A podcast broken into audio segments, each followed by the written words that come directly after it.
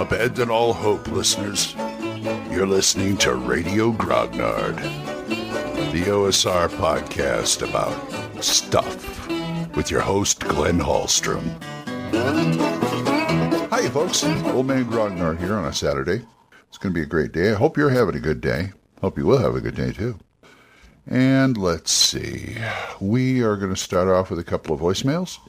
First off, John at Red Dice Diaries wants to comment on my gripes episode. So go ahead, John. Hi, Glenn. It's John from Red Dice Diaries. Enjoyed listening to your gripes episode. I particularly agree with the fact that I think it's important for GMs to have some sort of a plan when they go into a game, game than someone having to stop a game in the middle and sort of scrabble around and try and pull something together. And it's always very obvious when that happens. So I think sort of having just that little bit of prep when you go in is a really, really good thing. Anyway, enjoying the podcast, man. Keep it up, and I'll catch you soon. Take care. Thank you, John. I appreciate it. Yeah, you got to have a plan when you go into a game. I've been burned by a couple of people like that. I had a, let's see, I had a con, there was this guy. This was like a long time ago. This is ancient history. There was this guy who invited everybody and anybody to come into his game. He had a whole bunch of pre-gens. And he was running Call of Cthulhu. I remember that. And the thing is, he said, "Here, play for an hour or two, and then you can leave. I can get you in and get you out of the scenario." Well, as far as I could tell, there wasn't much of a scenario because he basically had people wander around and he cut to different groups and things like that. And they weren't really doing anything. So, like after 30 minutes, I left. And do you have any clue about what the story is happening? Because nothing is happening. That kind of thing.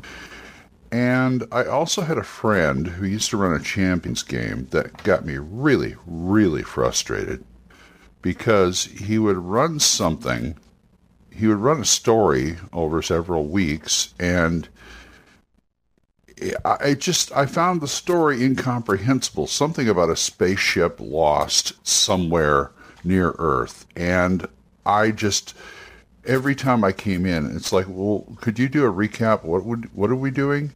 And then he'd act like we were stupid because we couldn't follow his story. Well, I got a clue for you, pal. I can't, and neither can anybody else at this table. So don't give me that kind of stuff. And anyway, thank you. Thank you very much, John. And also, we've got Michael uh, Colin from Spike Pit. He's calling in. Take it away, Colin.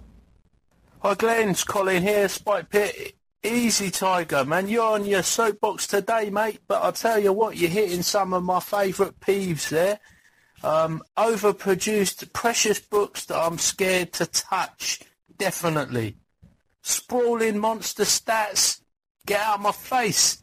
Can't be doing with them. You want to, like you say, a one line or oh something you can get down without having to fill up reams and reams of paper. No plan GMs. You're joking me. You can't call yourself a GM without a plan. What's going on there? And then Sly Flourish. Totally, totally. Sly Flourish is my main man. I've backed his latest Kickstarter for the new um, Lazy Dungeon Master. Looking forward to that coming out. And box text. What's wrong with box text? I like it. Uh, give me more. Catch you later, mate. Well done. Thank you, Colin. Oh boy, there's a lot of stuff on there you like. Yeah, I'm glad I hit most of your peeves. There, there were, there were a few to me sounds like nitpicking, but you know, things like box text really don't bother me. You're right. They don't. Bo- I can understand why they bother other people, but they don't bother me because of what I can do with them. Uh, because I know what they're there for. It's for GMs who just don't have the the wherewithal, confidence, experience, whatever, to actually put them in put it in your own words.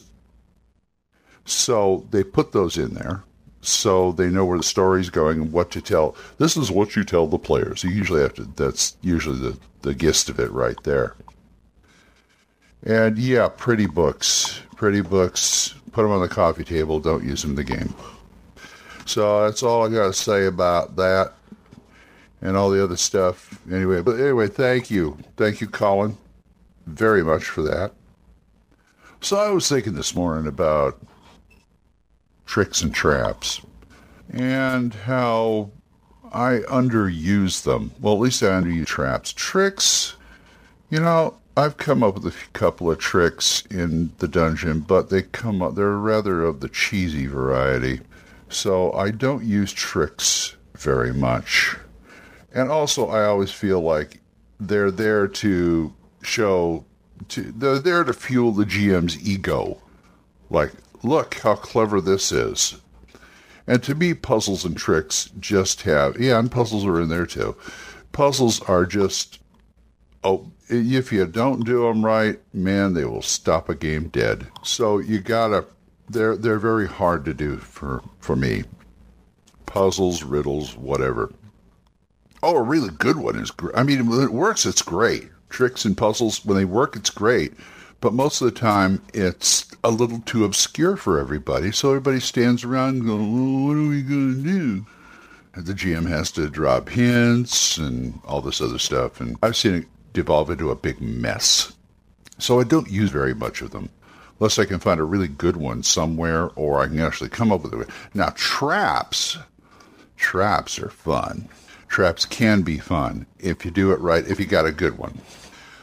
I've just done the basic, you don't see the pit, you fall into it, to something more elaborate. I think I've gone on for a couple of traps that I've talked about. Uh, one of my favorite ones was in my 50 fat, my short-lived 50 fathoms game, where I put a chest in the middle of a room, bolted to the floor, but they didn't know that. So what would happen is somebody would go up. Oh, uh, anything going to get me? No. Uh, you don't see any, but you don't see anything. Okay, fine. Usually somebody will go up and try and open the chest. And when they grab the lid and open it, they're usually bent down. So ask them to make a dex roll just in case.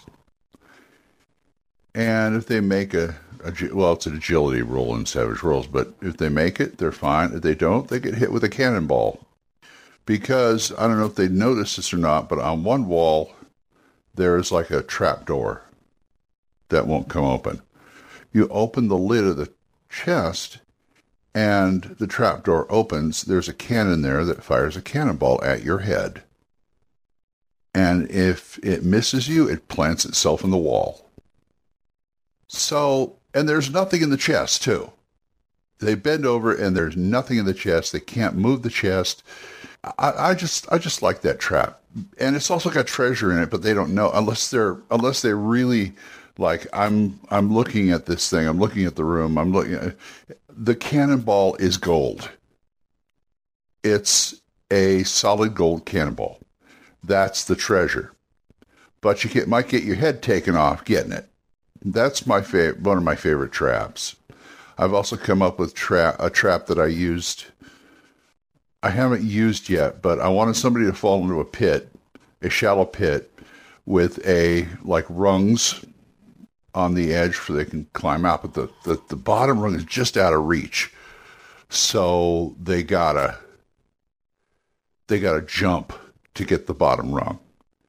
And if they keep jumping, like oh, just a minute, you just you, you, uh, oh, one more, you might make it. And if they jump high enough, they will fall through the bottom of that floor. And usually, if they fall in there, oh, I forgot to tell you, it's got like your your ankle deep in blood, or something sticky like honey or something. But blood. Let's let's take the blood option for a minute. You break through the floor, which means you get covered in this stuff, and you land in, on the next level in a room with a nest full of stirges. And if you take the sticky sweet option, it will be something like honey or something. You get coated with it. There's nothing in the room. You walk out of the room and you get a, it attracts something that likes that can smell you. You can smell all of the, the honey or whatever is on you, something like a grizzly bear or some other monster that likes sweets. So there's that. It's a little more elaborate, but I like it. One of these days I'm going to get to use it. As far as trap books go, I used to read the Grimtooth stuff. I don't because it's a nice, they're a nice read, but most of them I cannot, I cannot fathom using them in my dungeon. Now I'm talking about Grimtooth's Traps, the original. I haven't seen all the other the series that went out and all that, but I seem to remember look, looking through the books and it's like these are all designed to kill characters. And I'm not really into killing characters per se. I could use oh maybe one or two traps, but I'm I'm not going to set up a death dungeon. I really don't want to set up a death dungeon. And if it's got like variable and it probably does now, variable lethality of the traps, that's good. I I could probably work with that, but it, it just seemed like every trap was trying to kill a character in there, and I didn't want anything to do with it. Now maybe I should go back and look again. You know, this is Steve Crompton's baby, and he's a good he's a good author, so maybe I ought to take another look at it. But as far as traps go, you got to plan the trap. As far as planning the traps go, you know, I, it it I've come, I've seen some good ones in a lot of modules, but the two I told you about, those were what I came up with, and those were hard thought. It's another it's another case of saying what if. And it just follows the natural course of what if there was a golden cannonball? What if somebody got attacked by stirges? How? Why? That kind of thing. And there's also things like you'll find in the dungeon traps that have been tripped, traps that reset, or traps that don't reset. That can tell you a lot about the dungeon. So that's a good thing because it's all part of the dungeon dressing, it's all part of the dungeon history. So I'm not poo pooing traps. I like traps. I just think they should be used judiciously and I just I don't think of them very often. It just seems like when I get a dungeon and I'm doing my own dungeon, I spend too much time trying to populate it with critters and treasure, and I forget about the traps. And I shouldn't. Also, traps have to make sense as far as what are they there for? What are they what is their purpose other than to inconvenience, harry, or kill characters? because to me that's not a be all and end all. Once again, the the the the dungeon has to make some kind of sense, some kind of a, first of all, you have to you have to why is the dungeon there in the first place? But that's a whole other thing I want to get to. So the trap has to make sense. We'll just concentrate on the trap. I want to do something about the logic of dungeons later, so I'm not going to talk about that. So the trap has to make sense.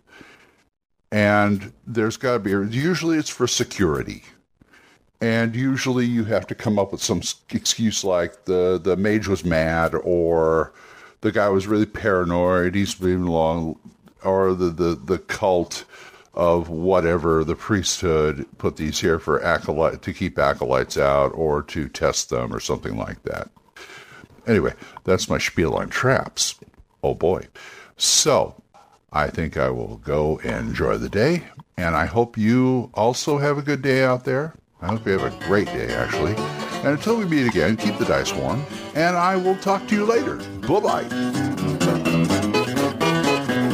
Questions? Comments? Send them to oldmangrognard at gmail.com. We'll see you next time when Radio Grognard is on the air.